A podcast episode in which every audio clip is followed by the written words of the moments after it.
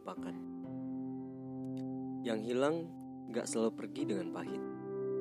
Mungkin arah pandanganku saja yang terlalu sempit. Karena hilang, akhirnya aku dapat menghargai apa yang pernah hadir. Mulai menghargai segelas susu hingga tetes terakhir. Dan juga, sebelum aku menghargai si hadir, aku juga perlu berterima kasih kepada apa yang membuat sesuatu dapat hadir. Layaknya balita yang memeluk ayahnya dulu baru menikmati hadiah ulang tahunnya.